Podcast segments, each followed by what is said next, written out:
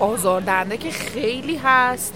چون اصلا سبک کاری لول کاریش اصلا از هر نظری که نگاه کنی به نظر من مناسب هر خانومی نیستش.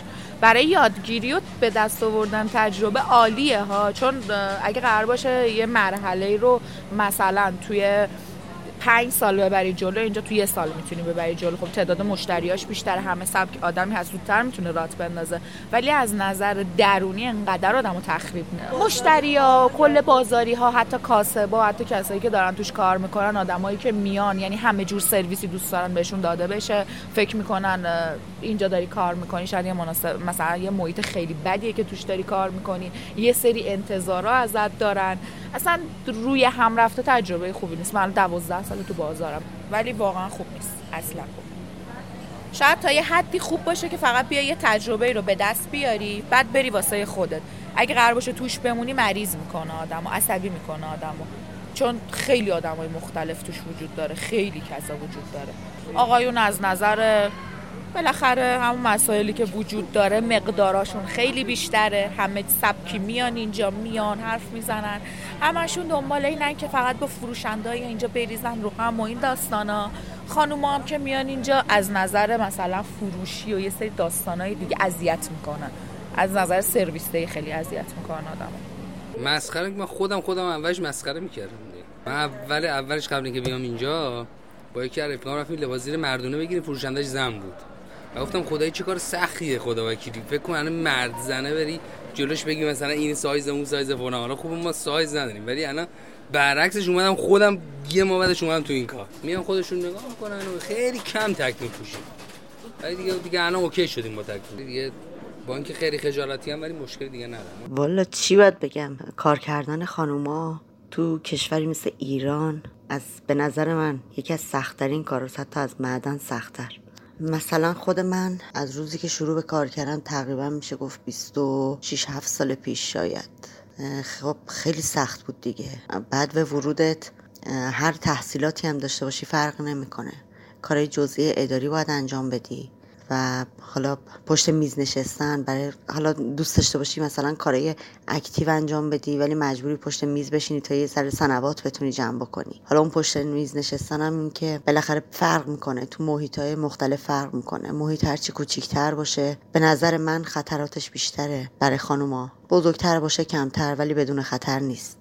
مثلا یه نمونهش این که خب بالاخره رابطه شما با کارفرمات هر چقدر بخوای یه سری حریم ها رو رعایت بکنی باز متاسفانه کارفرما مخصوصا اگر آقایون باشن بالاخره ممکنه توقعاتی ایجاد بکنه توقعات اخلاقی. خانم هم همون شکل فرق نمی‌کنه. متاسفانه تو محیط ایران اینجوریه. از همون روز اول که میری با پوششی که فرقی نمی‌کنه براشون زمستونه تابستونه با یه پوششی باید بری که حالا برای آقایون راحت تره. خانم مغنه و بعضی جاها چادر مانتوهای گله گشا گرم. ولی آقایون مثلا تو تابستون می‌تونن یه تیشرت هم راحت بپوشن و بیان. هیچ مشکلی نیست. تو محیط های بزرگتر هم که میری فرقی نمی‌کنه بازم. باز کارفرمات ممکنه آقا باشه. 90 درصد اوقات آقایون هستن. یا حداقل میشه گفت مدیریت بالاسری شما حتی اگه خانم باشه باز مدیریت بالاسری اون خانم یا آقا هست. و باز هم همون مشکلات هست.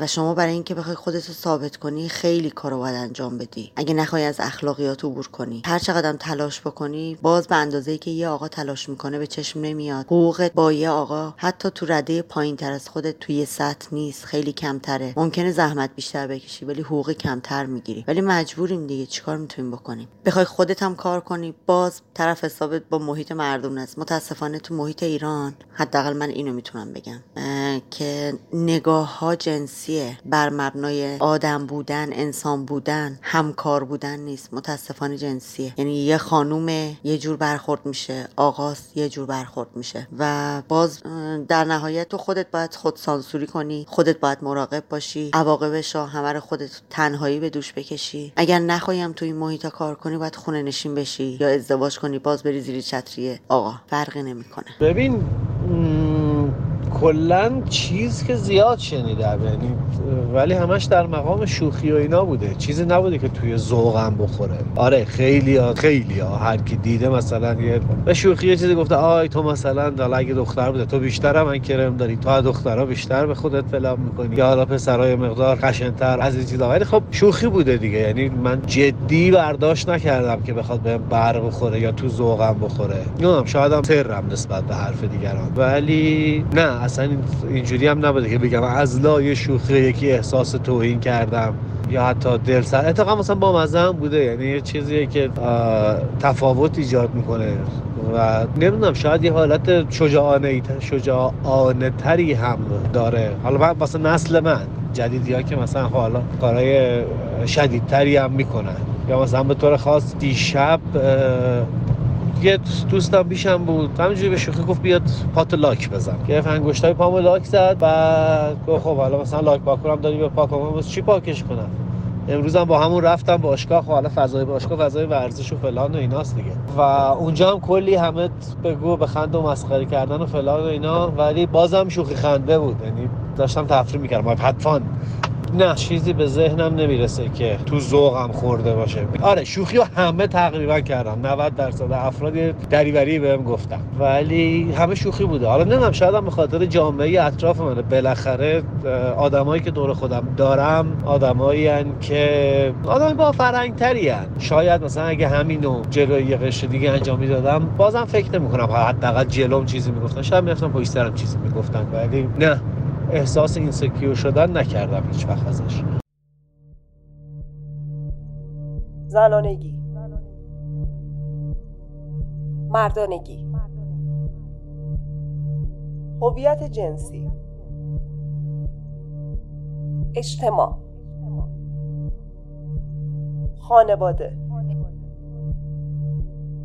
هموسکشوال. تبعیض. فمینیسم. جنسیت زده.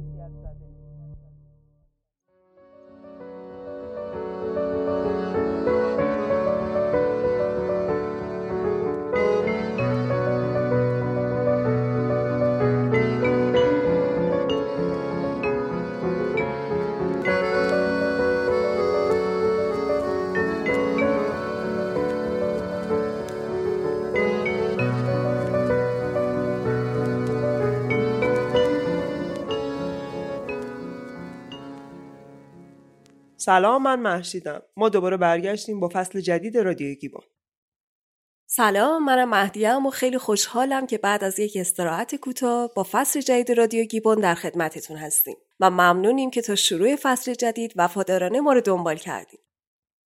جنسیت. اصلا واژه جنسیت معنیش چیه؟ یعنی زنی که تولید مثل نکنه در نسبت با زنی که بچه دار میشه جایگاه پایینتری داره؟ یا مردی که ناباروره در مقایسه با مردی که باربره جایگاه پایینتری داره؟ یا هر دوشون به یک اندازه زن و مرد هستن؟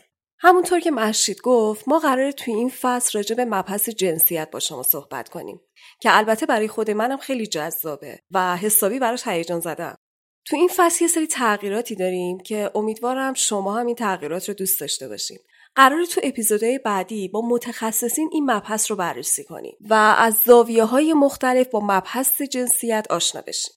اگه شما هم تو بحث جنسیت سوالی دارین که ذهنتون رو مشغول کرده حتما تو پیج اینستاگرام ما و یا توی اپای پادگیر به ما پیام بدین تا ما اون سوالات رو با متخصصین مربوطه در میون بذاریم. این فصل هم مثل فصل قبل قرار ده تا اپیزود داشته باشه و امیدواریم مثل فصل قبل ما رو تو فصل جدید همراهی کنید. و اگه محتوای ما رو دوست دارین خیلی ممنون میشم که پادکست ما رو به دوستاتون معرفی کنین. و باز هم ممنونیم که تا آخر اپیزود یک از فصل دوی رادیو گیبون با ما همراه بودید. تا اپیزود بعد.